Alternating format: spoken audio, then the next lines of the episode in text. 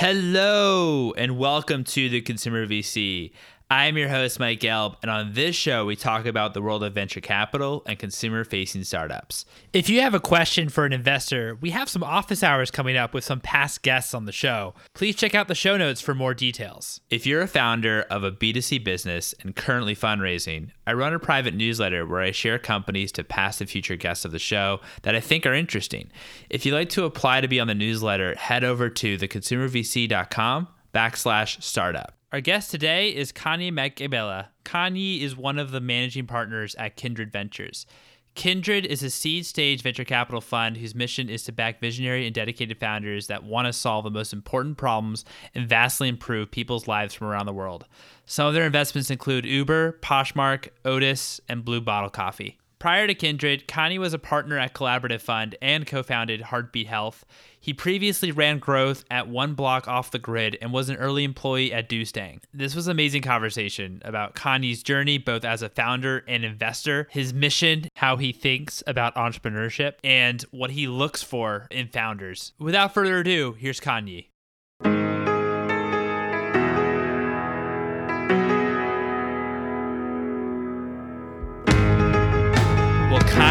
Thank you so much for joining me today, especially during these very uncertain times. How are you? I'm doing very well. Thank you, Mike. I'm and pleased and honored to be here. Thank you for having me on. No, it's an, it's an absolute pleasure on my end. Thank you so much. I, I really appreciate it. Uh, so let's let's start a bit from from the beginning of your career. So what what compelled you to drop out of Stanford, you know, founding Doostang, and what initially attracted you to technology and entrepreneurship?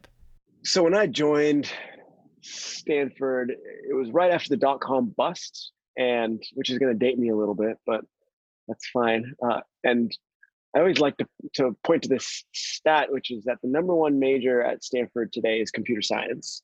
And of the, call it 1,700 graduates uh, of undergrad in 2019, 300, I think, of them uh, graduated with a computer science degree, maybe 350. Uh, number two uh, degree, I think is human biology, and then four is biological sciences. When I started at Stanford, the number one major was econ, uh, and the number two major was hum bio. The number three was bio. The number four was international relations. The number five was psych. The number six, I think, was general engineering, and then somewhere down there uh, was was computer science. And and San Francisco and the Bay Area more generally is a boom and bust town, which means that uh, the the tide comes out and all of a sudden all the enthusiasm is gone. And so i i joined stanford and moved to the bay area at low tide uh, which meant that anyone going into technology were people who were uh, engineers engineers uh, or true software people or were kind of the the gadflies and gadzooks on the margins of society in some way or another.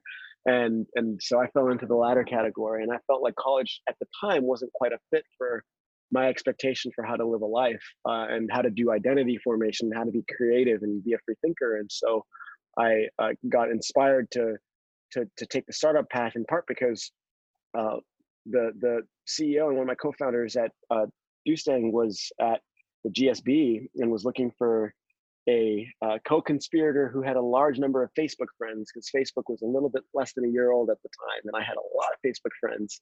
And so I started inviting my Facebook friends and their friends, The next thing I knew, I was doing customer acquisition and product marketing and and performance marketing and all these things, and I was in the technology industry. Wow, that's that's cool about how your customer acquisition came from the amount of Facebook friends that that you knew. Uh, tell me a little bit about some of the early mistakes you made as an entrepreneur. You know, I made a lot of obvious mistakes, and the truth of the matter is, there's a lot of obvious mistakes that are very easy to make because when you're in the moment of being an entrepreneur or trying to create something from nothing, or when you're in a high pressure environment where you need to move fast, uh, one relies on you know lizard brain a little bit and some of the tropes that have entered your subconscious instead of thinking strategically and truly thinking from first principles and trying to you know and trying to do the right thing with more of a rational mindset. And so some of those obvious mistakes uh, you know, at, at our first startup we hired a, a suite of C, C-suite before we hired just about anybody else and so we had a very very top heavy culture uh, we had a hierarchical culture um, because it seems to make sense to have hierarchy because when you're high pressure, you try and push that downwards. Uh,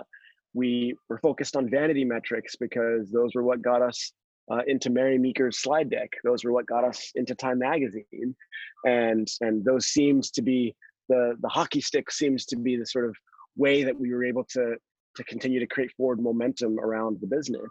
Uh, we were focused on uh, capital raising as as an input uh, that was indicative of the value of the company rather than capital raising simply uh, as a strategic vehicle among many other vehicles to move to move the, to move the business forward and so we were slightly obsessive about capital raising instead of around value creation and focusing on profits and focusing on a return on equity and some of these things which a fundamental business needs to think about.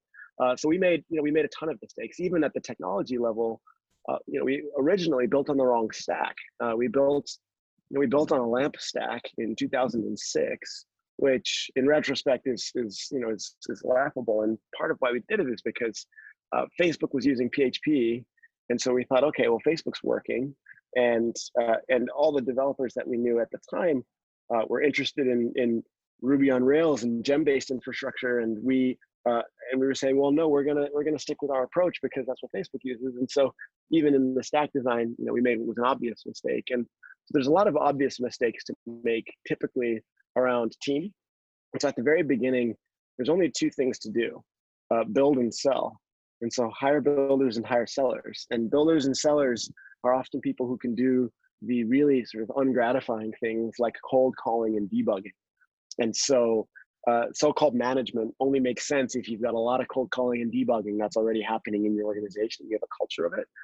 Uh, and similarly, you know, when you think about a stack, you want to think about a stack that will optimize you to move quickly that'll optimize for stability that'll optimize for scalability uh, and also that'll optimize for your ability to recruit because one of the most important things to define a startup is it's an engineer ingestion engine. Can you create a, a, a solution that you know really attracts a lot of high quality engineers right? And so building in a stack that's you know that's relevant to to the talent pool that you have access to is super super important. So these are a lot of obvious mistakes that if i were advising a startup today uh, which you know, i do for a living so i suppose i certainly am advising a startup today but I would I would start off with those, and I'd say make sure to steer clear of these things. I, I know from experience. Right. No, I think that those are some you know great points and definitely some like fantastic learnings. I was gonna jump this a little bit later, but wanted to but but since we're on the subject of hiring and like the approach that maybe founders should should should think about hiring, you know, I had on Charles Hudson and uh,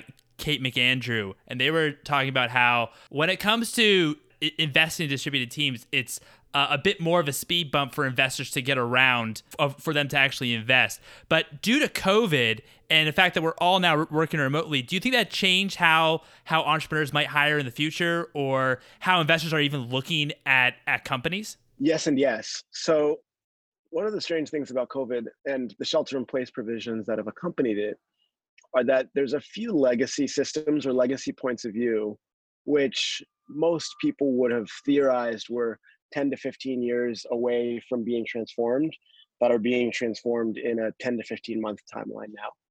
And one of those uh, is the transition from uh, the global technology industry moving from a unipolar to a bipolar to a massively multipolar business. Uh, and so unipolar being Silicon Valley, bipolar being Silicon Valley and, and uh, you know, Beijing, Shanghai, and massively multipolar, meaning that the Silicon Valley is actually truly a global industry. And I think that that's been a trend that's been making strides over the last couple of, of years, you know, two steps forward, one step back, that has now really been tugged into the, into the present. Uh, and the real reason for that is because a lot of founders who uh, were trying to optimize for talent concentration where there actually are bandwagon effects. And so part of why the Silicon Valley has remained so resilient is you want to go where there are a lot of engineers. And so a lot of the greatest startups want to go where a lot of engineers are, and a lot of investors want to go where the greatest startups are, and a lot of engineers want to go where the investors are. And so it becomes a very positive, virtuous cycle.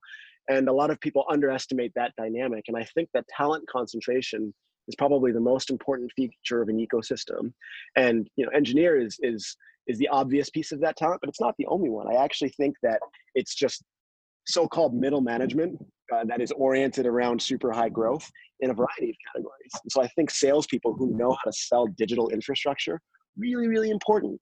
I think that uh, product leaders who know how to communicate between engineering uh, and business for for innovative products rather than for legacy products really really important and there's a high concentration of those here and so that I think has been pulled to the future. This notion that you're going to actually be able to have a, a massively multipolar world for for startup and value creation and innovation. The other thing, though, that's happened in the other legacy industry that's kind of getting shook in its boots around this is investors themselves. And so investors don't like to think of themselves as a legacy industry, but uh, VCs are notorious for giving a lot of advice that they never follow. Uh, and one of those things is uh, VCs are sticking to the status quo of how to invest, how to find teams, how to support teams that is really attached to six or seven years prior. And they're always doing that. And so, because six or seven years ago, this is how this was done, that's my mental model for how it should happen now. And so, that mentality among VCs creates a legacy and a sort of like institutional inertia that I think is finally being broken as a result of shelter in place, just as a matter of necessity. And I talked to Charles about this uh, pre-COVID. Uh, so I, would be interested to see how his if if his use has changed as well. But he said that eh, it's fine if you're located in a secondary and tertiary market at the beginning, but there should be a plan to maybe move to a Bay Area or New York just because of talent, the talent pools in those areas. Wondering if if you maybe had similar similar thoughts uh, maybe pre-COVID and if they've happened to change, you know, everybody's working from home now. And are you pretty open to investing in companies that are located in secondary and tertiary markets? I always have been, and I always will be. Uh, and so, on that basis, no. Uh, I do agree with Charles, and still agree with Charles that being able to get as close to the talent as you can is mission critical. And the reason why is if I am somebody who uh, is considering which company to work for, and this company has happy hour and has community, and I can benefit from pheromones and also has the flexibility and the sort of the, the the ability to be creative and the ability to work on my own schedule and the ability to work from home. And then another company only has those things but doesn't have any of the community and in-person aspects then the local company is going to have an advantage. And if there's anything you want to build as many structural advantages for as possible when you're starting a company it's hiring and so wherever you can build structural advantages, you must. Now, where remote companies and remote first and distributed companies, or even secondary and tertiary market companies have had other types of advantages are there are a lot of trade-offs to moving to New York City and moving to San Francisco. Housing prices being one of them, uh, distance from your immediate family, should you be somebody who didn't happen to grow up in one of those regions. And then there's also the inflexibility of traditional in-person work culture and so the ability to be flexible in your work culture the ability to be in a geography that's optimized for your personal lifestyle the ability to be able to move to a place where you can live in a house that makes you excited every day those types of things are now advantages uh, that may outweigh the community advantages that an in-person startup would previously have had uh, because people are getting to experience them more. So it's honestly not quite as cut and dry as tertiary secondary markets versus primary a and then b what is an advantage versus not totally depends on company culture. Uh, wordpress and buffer have had um, or Automattic i should say and buffer have had amazing amazing ability to attract people because of the advantages to their remote culture but stripe and airbnb uh, had extraordinary advantages for attracting local people because of their community. And so there's so many different uh, trade-offs that one has to consider and the, i guess you just have to know what your strengths are and lean very strongly into them. So um, first of all thank you for that. I think that's something that we also haven't covered for in terms of um, you know advantages of remote working that you spelled out and and, and the culture you, you, you can and maybe the trade-offs with culture that that you can do with everybody in the same room. And i wanted to to also just talk about why you switched to to the other side to become an investor? So I used to think, and this is a bit of a leading comment, and so there's a natural follow question to it, but I used to think that there were only two appropriate, sufficient conditions for being a founder. Uh, one, you had a problem that you were uniquely well suited to solve, or two, you had a problem that you absolutely had to solve. You had such intense intrinsic passion for. I since now think there's a third path, but at the time, I didn't have either of those two paths going for me. There wasn't a problem I felt like I had the right blend of experiences to really tackle uh, with unfair advantages. And I also felt like I wasn't uh, sort of inexorably drawn to any specific problem. I've now come to believe that there's a third credible input for entrepreneurship, which is if you're unemployable. And and I, I honestly believe it. If you're unemployable, and some of the vectors for unemployable are if you are from a demographic uh, where you're less likely to get a job on the same res- resume as somebody else. And so there's a higher rate of entrepreneurship among black women than there is among white men in the United States. Uh, another input on being unemployable is if you happen to think you are a lot more right than the next guy, uh, if you have, you know, maybe an inflated sense of ego, which oftentimes is a driver of entrepreneurship. So much of why people become entrepreneurs is just fear and ego. Uh, and and so I think that's an that's, a, that's, a, that's a God's honest, incredible reason. Uh, and then there's another reason of like you're a little bit too free of a spirit and or had a non-traditional path or some of these things which you know which will predicate entrepreneurship. And so I've now really wide widened my aperture around why somebody should be an entrepreneur. But at the time I thought, all right, well I don't have A and I don't have B. So then how do I support entrepreneurs? Maybe I can support them by by investing. Uh, and so I was fortunate to to get linked up with uh, with a, a, gentleman that was just starting a new investment firm, and I helped him with sourcing and with deal evaluation and with working with some of the portfolio companies and and then I realized that I might actually have a have a knack for it, and so so I took the plunge full time after about a year of that. Thanks for spelling out those kind of three different things about how you look at entrepreneurship. I know we were talking before about how venture capital uh, has changed in the past few years. And uh, I remember that you were saying how there's kind of two poles now of either going very, very late stage or going really early. The way that I'd recap our conversation is that venture capital used to used to have a normal distribution, uh, like a, a, bell curve, and most firms were uh, reasonably mid-sized and invested in uh, companies at a reasonably similar stage at entry, and there weren't that many firms, uh, and and so it was not unreasonable to imagine that.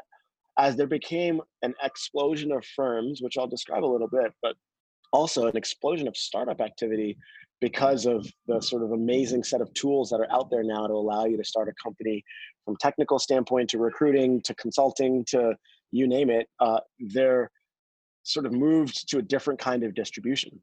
And they're moved to a, more of a, of a distribution where uh, you've got concentration around some of the extremes. Uh, and so at the very very earliest stage you've seen an absolute an absolute cambrian explosion of new venture activity. And so you've got micro vcs of which there are something on the order of a thousand to 1500 that were created over the last seven to ten years alone.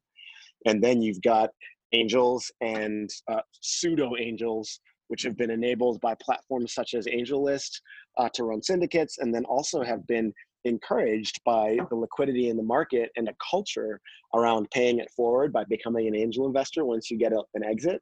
That has resulted in there now being thousands upon thousands of options uh, for investors, institutional or individual, that you can uh, go to at the very, very early stage. What there's also now been uh, at the sort of late, late, late, late stage in the market uh, is there was a realization, I think, driven by um, Wellington and Fidelity and T. Rowe Price, uh, which were all traditionally uh, investors that were not participating in in what would be thought of as venture capital in almost any sense, uh, dipping down into Series D's, Series C's, uh, and and investing in the late stage. Uh, and then of course there's the likes of SoftBank, which are doing it too. Uh, and I think that those two things made it such that if you were in the middle part of the bell curve, somebody would pick off a deal before you. And if you were uh, not a big enough fund, somebody would outbid you later. And so you had to either go earlier and smaller and more intimate, or you had to scale your fund up to be able to sort of play the keep up with the pricing and keep up with the the chip stacks from some of the bigger players who were entering the market. And so you've seen a little bit of a bifurcation based on that. That's really helpful. So tell me a little bit about Kindred and where you fall into the mix. First money in. think that first money in is the most resilient and durable and valuable place in the ecosystem and is our point of extreme passion. I think it's uh, resilient and durable because every single company needs a first investor, uh, A, uh, and B, every single investor uh, starts off as a sort of early or a smaller check investor than they end up. And so what ends up happening is the first money in category or the very, very early category is often populated uh, by investors who are just getting started. And so they're just dipping their toe into the water and are just starting to build their platforms. And so they could only raise a small fund. Or people who are a little bit quirky and happen to be passionate about this entry point. Uh, and that's a really great place from my vantage point to be competing because you're not competing with big legacy established extremely blue chip uh, funds that have large platforms and very famous brands. You're competing with everybody else, uh, and so that I think is is a, a, great structural feature of of that entry point. And then the other feature that I think is important is just the impact. You can change an entrepreneur's trajectory to be by being their first check in a way that nobody else can. And so everybody remembers that the first half million dollar investor or the first million dollar investor. Every single entrepreneur remembers that because that was the moment where they said, "Oh my gosh, uh, I'm now, uh, you know, I'm now operating a business with, you know, with other people's money at stake, and and that just changes the tenor of it. And whether that's a loan or a gift or an equity investment uh, or or something else, that that's a, a very very very solid point. I remember hearing John Mackey from Whole Foods talking about when he was getting his business started, and he went to the bank to try and get a loan uh, to start to start his grocer. And the bank looked at his balance sheet and they looked at his application. They were like, "Sir, not even on Sunday," and they sent him on his way. And then a couple of uh, you know a couple of weeks later, he found out that his loan had been approved.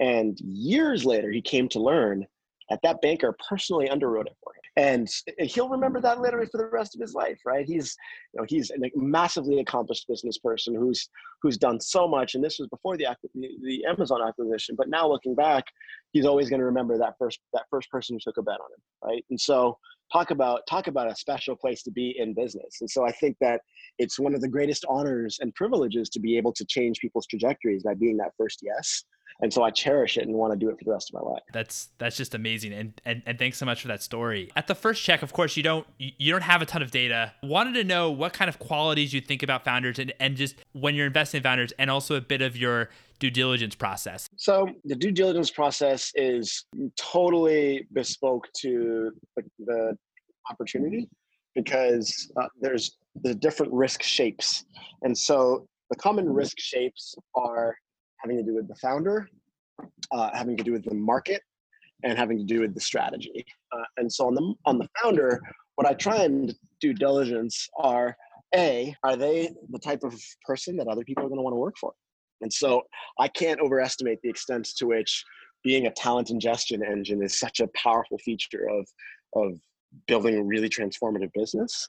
And so, is that somebody who either has an inspirational quirk or has an amazing network of people who are excited about them being a founder, who are willing to take below market rates or are willing to take a risk behind this leader?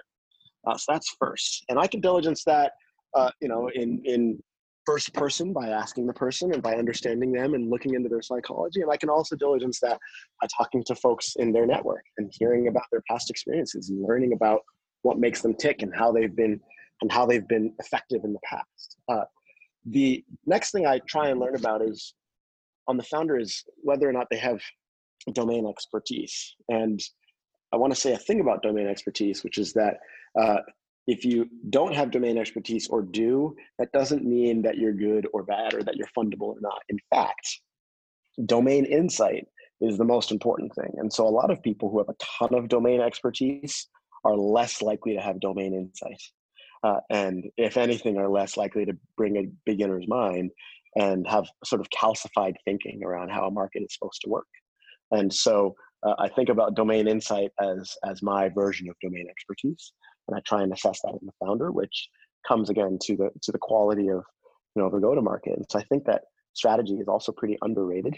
Uh, I think that having really really good strategy is is is a is a, is a you know, keystone of of a, of a business being able to succeed. And sometimes it doesn't have to be a very well articulated strategy immediately, as much as your ability to create strategy quickly, your ability to create frameworks and ways that you create feedback loops that actually close that you can be uh, you know that you can build a learning machine right uh, and so I, I, try and assess their strategy and their strategic thinking um, in, in one and then on the market side i think about the shape of a market. And so it, you know peter kaufman who's the, um, the ceo of Glenair uh, and a close friend of charlie munger's uh, talks about how one of Glenair's uh, approaches is they want to build stuff that nobody else in the world can build by definition. And so they want to build if something is too hard to build or too uneconomic or too bespoke then they'll build it. And then they'll charge an arm a leg and a foot for it. And that's because they understand that there's you know they understand the nature of the elasticity if they're able to build the plugs that connect the supercomputer that's developed by IBM to the enclosure that's con- connect built by JPL uh, and you know in in a NASA rover that's going to Mars and it has to be a four foot connector and only one company on earth can build it right? Like that's and so that is him having a really differentiated understanding of the market shape. Uh, i also think to the point of a market shape uh, the collison brothers are another interesting example stripe is not the biggest payment processor stripe isn't even close to the biggest payment processor uh, first data is way bigger uh, fiserv right there's there's there's orders of magnitude more processing volume happening among legacy players. And it was a pretty crowded market when they started working on payment processing. But they had a point of view that the shape of e commerce being developer led was going to change the entire tenor of the economy. And you look at, again, post COVID, and you look at the shape of the economy today, and you realize that they had uh, an instinct on the shape of the market that was really, really compelling. Uh, and so I try and understand the shape of the market as is and then the sort of directionality or the trajectory of that shape changing and those things become important inputs on whether or not i'm excited about it i'm glad you brought up how you think about markets and the shape of the market and how it develops for new markets how should an entrepreneur think about about a market size if the market doesn't exist yet the addressability of a market uh, in my view is to think about leverage and externalities. Leverage in the finance world is debt, um, but leverage in the engineering world is if you pull a lever, uh, can you move something of much higher weight than you would otherwise be able to move? Because that lever uh, can can uh, you know can whether it's you know, via torque or just the nature of the lever itself can uh, can move higher weight.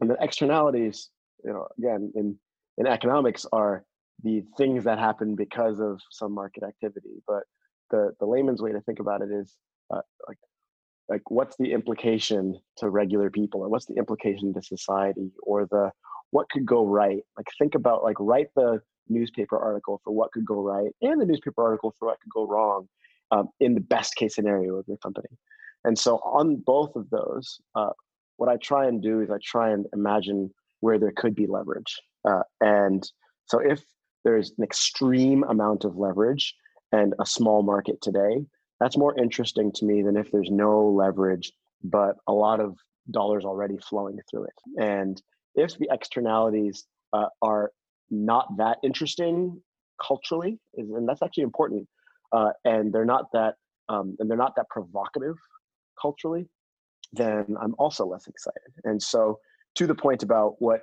interesting and provocative mean from an externality standpoint, uh, I want to I want to question the fundamental nature of a certain market uh, with a startup if that startup becomes really really successful. And as I reflect on that question, I'm going to find myself either emotionally drawn to it or emotionally repulsed by it. And if I am left without any feelings, then somebody else can invest in that business, honestly. Uh, and so that is a matter of preference and taste for me. I think the leverage one is universal. I think that's really helpful. Thank you we were we were talking before as well about how there's lots of tropes about why something is fundable and but you were more interested in learning about why something is not fundable one of the imp- impacts of the last 10 years that i'm still trying to digest but the best way that i can describe is startups have become a meme unto themselves uh, and which is to say that mimetics are increasingly driving a lot of the intellectual architecture around startups. And mimetics being I'm copying that other person, uh, and I'm copying that other person's idea, that other person's point of view, that other person's worldview. Uh, the hive mind rules all today. And so what that means is there's certain tropes that start to become sticky and certain ideas that start to become viral and those start to enter our collective subconscious as fact. And i think that's happened a lot more lately because of the fact that we're all hyper connected because of twitter linkedin facebook AngelList because of the social network movie because of the market caps of venture backed companies being the biggest market caps on earth. I think startups have become more of a meme. And where that has had a sort of negative effect is there are certain expectations for how to start a startup and there's certain expectations for how a startup should look. And i think at least some of those are driven by mimetics rather than driven by by truth and driven by fact.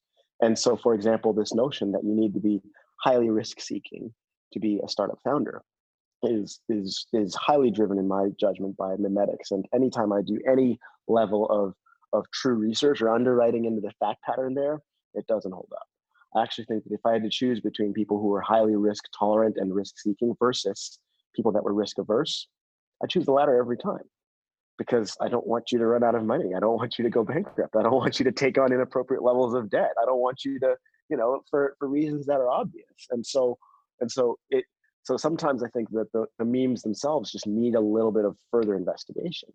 And even this meme of the bootstrapability of a startup as, as an input on its fundability. I, I look at Tuft and Needle and Casper.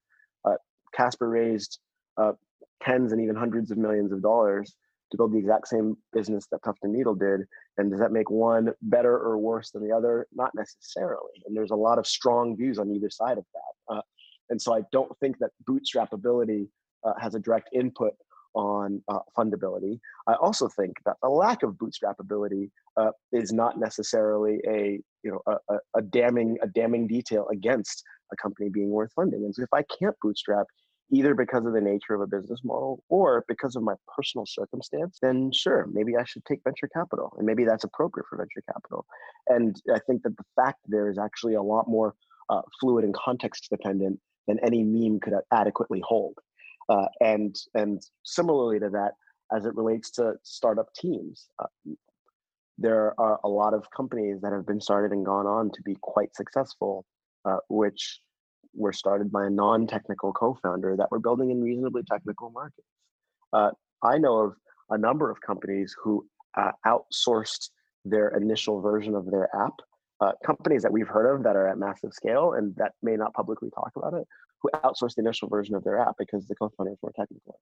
And mm-hmm. so this notion that you you have to, and we've funded some that are that are working with dev shops today, and and I'm okay with that. I I've also funded two engineers that are just working on engineering, and that's okay too. And so I think that if you're willing to break free of those tropes and allow yourself to do context dependent assessment of some of these inputs uh, you'll find that a lot of these memes don't hold up, and that's what I'm, you know, really, really interested in. Now, are you finding that it's harder to establish conviction in founders since you're uh, meeting with them remotely rather than in person? It takes more time. I felt a little bit because I'm psyching myself out a little bit, and so I'm like, and and I and or maybe you know it's a little bit of a placebo or a lack thereof or something where I think just because I'm not in person with you, this interaction feels a little bit less real with the scare quotes.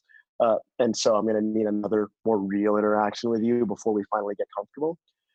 But I do believe another part of it may be the fact that I'm not getting pheromones. I'm only getting from shoulder up. So I'm not getting whether or not you're tapping under the desk or whether or not you're you're gesticulating with your arms or whether or not you're fidgeting and how good your handwriting is and all these subconscious signals that are inputs on my comfort.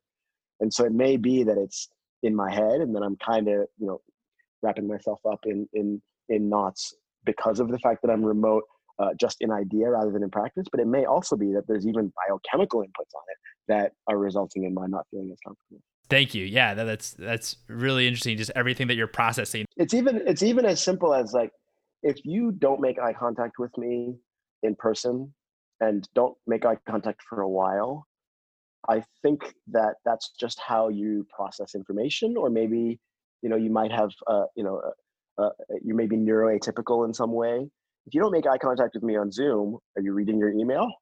right? Like it's just it's just different, right? So Right, right. I I know you invest in B2B and B2C. Wanted to see if there's there's a certain ratio between the two uh, that that you invest in, or just how you, I guess, a- approach your portfolio. One of my favorite concepts about what a venture capitalist job is is we are not tasked with divining the future or even predicting it. I've I've I've actually cribbed it. I've actually cribbed it from uh, from uh, Cohler and and Fenton at Benchmark, and and the way and the way they finish that thought is we're tasked with uh, accurately assessing the present. And if I had a better crystal ball, I'd work in a hedge fund and I'd trade or I'd trade the market. But I don't know where things are going to go. Uh, I allow myself to have imagination around where things could go, and I think that imagination is really, really important. Uh, and I allow myself to be inspired by entrepreneurs who know where the world's going to go. But what I'm in the business of is following entrepreneurs into the future.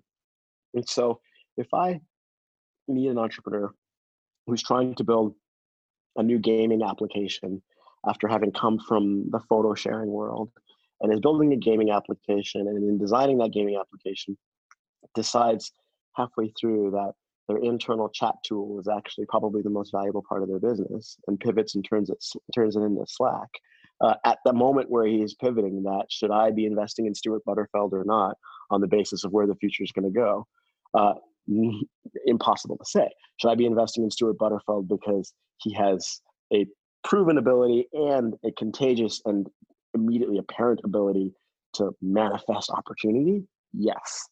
And so that's how I think about the world. And if I found myself too constrained around how the world should look normatively, I think I would miss out on a lot of opportunities that I'd be excited to to follow otherwise. And I think I'd actually be setting myself a little bit short because I do think I have a knack for people first and foremost.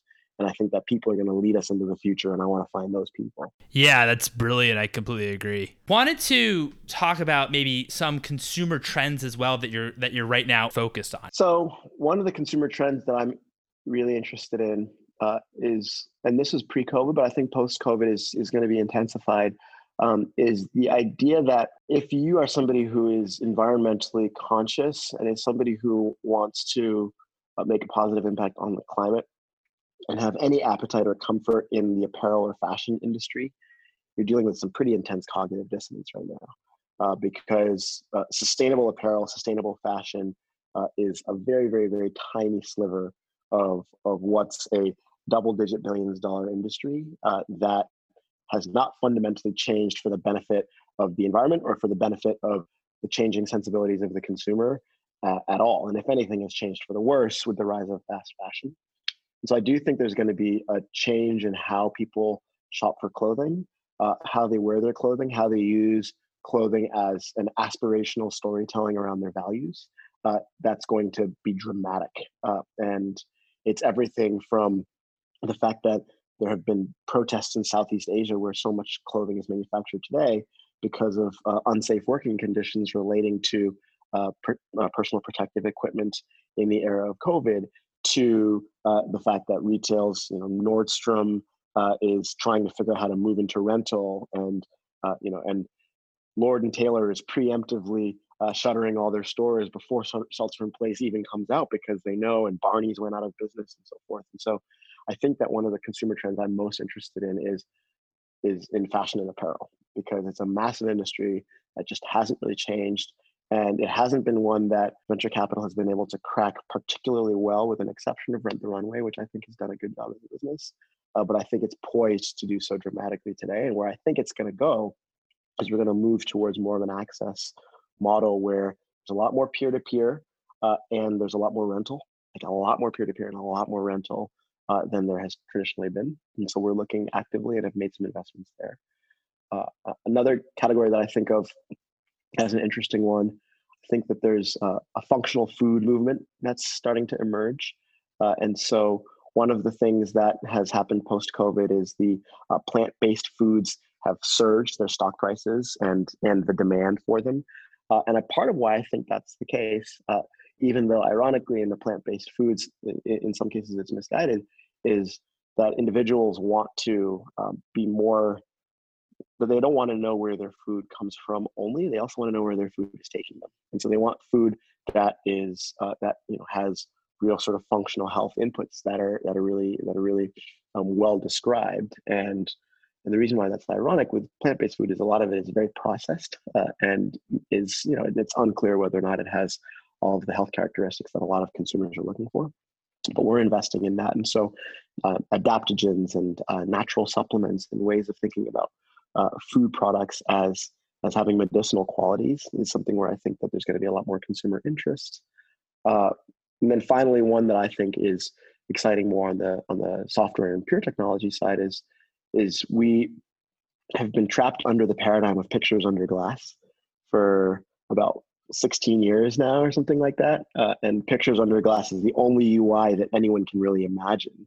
And you and i right now are engaged in pictures under glass and the vast majority of of consumer technology is consumed in that way but we have so many other senses and we have ability to sense uh, via haptic signals, and we have you know audio audio senses that are so incredibly tuned and sophisticated and personal and intimate, and and we have olfactory senses that are so intimate. And so, what does it look like to build a consumer and a human consumer a human computer interaction that takes advantage of more of our senses and that takes advantage of more of our sort of like our, our, our sensory capacity. Uh, I think that it's notable that it's about every 10 to 15 years, give or take, that there's a new massive platform that emerges that completely changes the consumer technology landscape. And the iPhone is now 13 years old. Uh, so sometime in the next two or three years, there's going to be an iPhone competitor, uh, and we've been that's that you know that really breaks the paradigm, uh, and we've been investing against you know that hypothesis for a while, and we'll continue to. So those are some that I'm interested in. Yeah, those are some great consumer trends to focus on. Thanks so much for for naming quite a few. I've had past investors talk about the future of apparel and moving towards sustainability rather than you know the current climate of uh, of fast fashion. That's that's also a really good point. Never really thought about that before about building new interactions using different senses and focusing on different senses rather than just pictures under glass. So, what's one thing you would change when it came to venture capital? The thing I would change when it comes to venture capital is actually not particular to venture capital, uh, but I would change how venture capital's funders allocate. And so venture capital only exists because of other people's money, and it's typically pension funds, endowments, foundations, and there are some other vehicles that um, that are also insurance companies and other vehicles like that. And the allocation principles and discipline and approach for uh, for these big, big, big institutions uh, is the thing where I think there could be the most innovation that would really change venture capital. Because ultimately, the thing that I think is going to change venture capital the most is if venture capital is more demographically representative of the interests that it serves. And I think that is if there are more people who aren't already gajillionaires that are investing as venture capitalists. I think if it is people that um, are much younger, people that in theory are much older, uh, if it is people that are Black and Latino, if it's people that are queer, if it is maybe most urgent of all women, then I think that technology is going to be so powerfully benefited because more and more ways of thinking about the world are going to be rewarded with cash, with risk cash. And so, what I would love is a world where limited partners have more flexibility or have more responsibility uh, to put in business emerging managers that don't fit the pattern. And at the end of the day, if venture capital is an asset class which is performed in aggregate a little bit worse than the S&P, then it's pretty low-hanging fruit to take a little bit more risk and try and improve that. And so uh, I, I, think that there's a real opportunity there. Um, and and so I, you know, humbly exhort my, my my colleagues on the other side of the table to take more risk. I agree. I think that there needs to be certainly a lot more diversity in venture capital, and also that you're right. This is the riskiest asset class that you know folks shouldn't be afraid to take on more risk. So, what's one company that's on your anti portfolio? Robinhood. And what was the reason why you didn't invest in Robinhood? I didn't get it. I heard a pitch that basically sounded like this uh, we're going to present an opportunity to do E-Trade or Scottrade with no fees and we're going to do it by doing some complex swaps and liquidity pools and financy jargon, and and we're going to change people's lives for the better as a result. I heard that I was like, what? You're gonna what? That that doesn't sound like a good idea. uh, and it's it was funny because it was an idea being pitched by one of the smartest people I'd ever met. Um, uh, you know, Baiju Bhatt is really one of the smartest people I've ever met, and I was like, I just don't get it. I don't see why. First of all, like E Trade, really? And here we are. So totally see it from from your side as well. Tell me about what's your most recent investment that's public and what makes you excited about it. I think it's the most recent investment that's public. Uh, we invested in a company called Cloud Trucks, and Cloud Trucks is a business in a box uh, for owner operator truckers. And so uh, trucking is one of the biggest industries in the United States, frankly, in the world. It is one of the most common jobs in the United States, and a huge swath of uh, the trucking industry is independent contractors. Uh, and they're independent contractors who own their own rigs or who have leased and rented their own rigs and will just pick up loads off the open market and just drive them. And it's called an owner operated.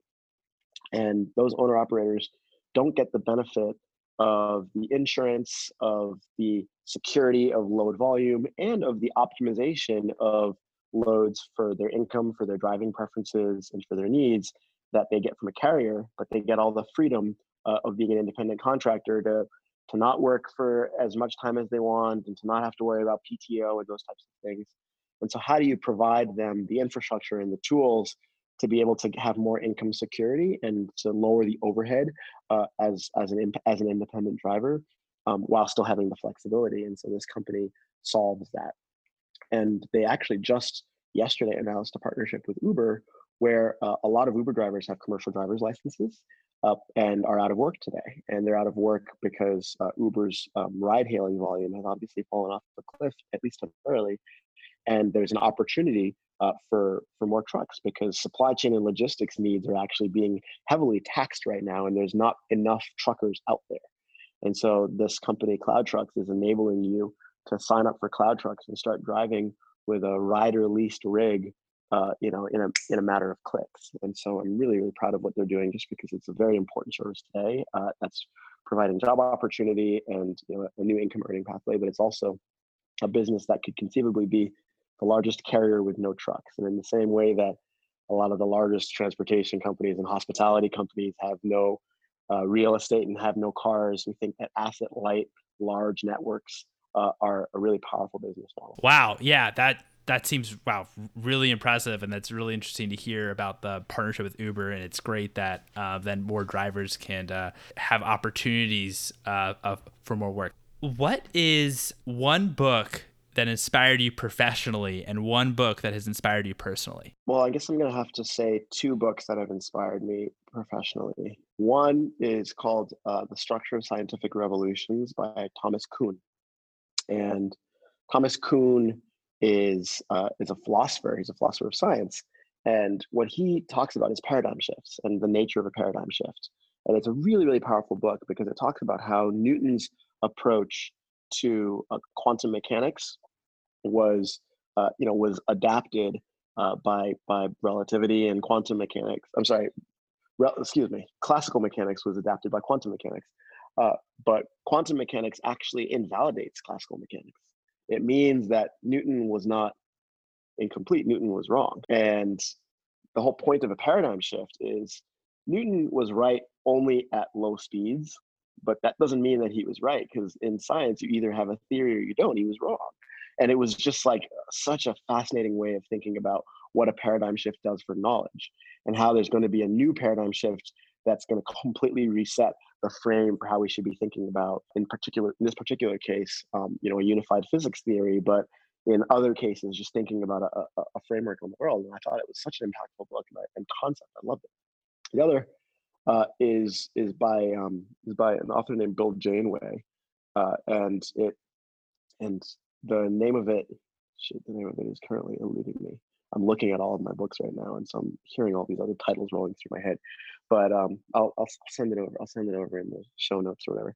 But uh, it is a book that talks about uh, bubbles and how bubbles are not always bad, and we're we operate under the intuition that bubbles are bad, and a bubble is bad because it bursts, and it's a sign that uh, stockholders are not being rational, and that these are all bad things. And the book effectively argues that bubbles are the most important productive input on innovation. Uh, without the bubble, that was we will at all costs build a computer that will allow us to build uh, an atomic bomb before the Germans. The computer wouldn't have been invented. Without the bubble, that was we're going to defeat the Russians at any cost necessary, and we're going to create all the spying infrastructure necessary. GPS and the internet wouldn't have been created. Without the bubbles, Amazon and Google wouldn't have been created without the dot com bubble. And so bubbles, because of the infra- because of the broadband infrastructure that was laid down during that period. And so bubbles can actually be extremely productive because what they do is they pull you into the future before you're ready. Uh, is and that was a really impactful way of thinking about about um, technology cycles as well. So I would recommend those two books. And it's now really bothering me that I can't come up with its name. Oh, there it is. I actually see it. Okay, doing capitalism in the innovation economy. There it is. How about first of all, those two books sound sound really interesting. I'm really excited to, to add those to the reading list. How about personally? Personally, I think I would mention The Brothers Karamazov by Dostoevsky, and the reason why is I think that there is a very important place for mysticism in our culture. And when I say mysticism, I mean belief in the invisible. And and it's a story about these three brothers and one of them is really rational and the other one is a sort of strong-headed and the other one's very gentle and mystical and they have all these broad debates about logic and about science and about philosophy. And uh, and i do think that currently living in a society where it's all about the belief in the visible and it's all about the empirical I think that we want to sort of bring back the belief in the visible. I think there's something beautiful. Awesome. Awesome. Well, really excited to add those to the reading list. Thank you so much for sharing. So, my final question is what's one piece of advice that you have for any B2C founder? Ship your product before it's ready because it's never going to be ready. And what you want to do is figure out how to learn faster than everybody else in the market. Because if you can learn faster than everybody else in the market, then you can navigate your way to product market fit better. Love it. Love it. No, that's that's great advice. That's great advice. Well, Yi, thank you so much for taking the time. I really appreciate it. And, and and this was a fascinating conversation. Thank you. Really enjoyed it. Thank you, Mike. Take care. And there you have it. It was such a terrific conversation with Kanyi. I really appreciate him coming on the show and making the time. And I hope you enjoyed that as much as I did. I highly recommend following Kanyi on Twitter at KM. You can also visit his website, kanyi.me, to read his articles and listen to some of his other interviews.